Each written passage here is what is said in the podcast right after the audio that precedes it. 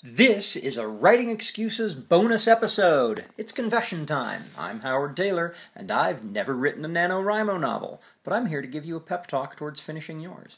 You might be asking yourself, what could possibly qualify me to address you on this matter? And like most motivational speakers, I'm not going to answer that question. But consider this. It's Black Friday, and if you're anything like me, you've spent the last couple of days on vacation. I got so little work done that I forgot what day it was.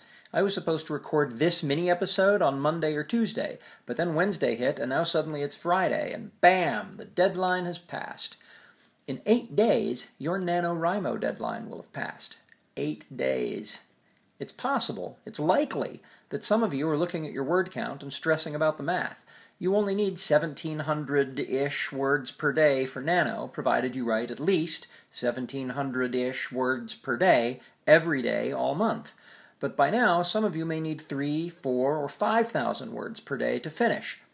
Let me qualify that. You may need those obscene word counts to finish on time. Does that mean that on December 1st you need to stop writing? Is your novel a lesser work of fiction for having been completed in January? Let's turn the question around. What kind of author only writes novels 30 days out of the year? Hmm, Nano is good practice and great motivation, but if you've gotten discouraged by the word count, change the rules of the game. Pretend that December 1st is an editor's deadline, and that if you miss it, you will need to apologize to the editor, and then show her what you have written. Then she'll ask you to estimate when you might perhaps be done.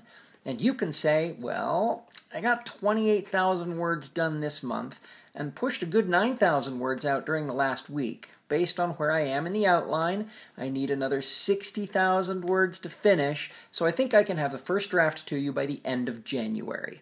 That right there, that's how real world creative deadlines often work. I know, I miss them all the time, and yes, I've left some money on the table here and there, but I never stop creating just because I don't think I can finish in time.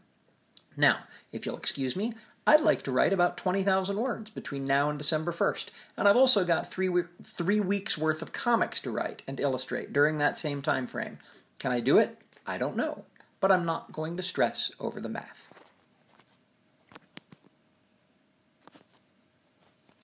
If you aren't familiar with Locus Magazine, they're a long standing and respected website, magazine archive, and resource for science fiction, fantasy, and horror. Basically, they're the industry magazine for our genre. They also run the annual Locus Awards, a top tier award that recognizes new, diverse, and excellent voices in speculative fiction. They tell the storyteller's stories through author interviews, book reviews, curated reading lists, international industry news, obituaries, and more. Locus has meant a lot to me, both personally and professionally. In my career, I've been interviewed by them, and I've also turned to them as a source of understanding who is involved in the industry. Locus is holding their annual fundraising drive to keep their doors open, lights on, and future bright. I'll be contributing to their crowdfunding campaign by donating a cutscene, some original art, and a couple of other things like do you want to do a one on one chat with me? So join me in supporting Locus.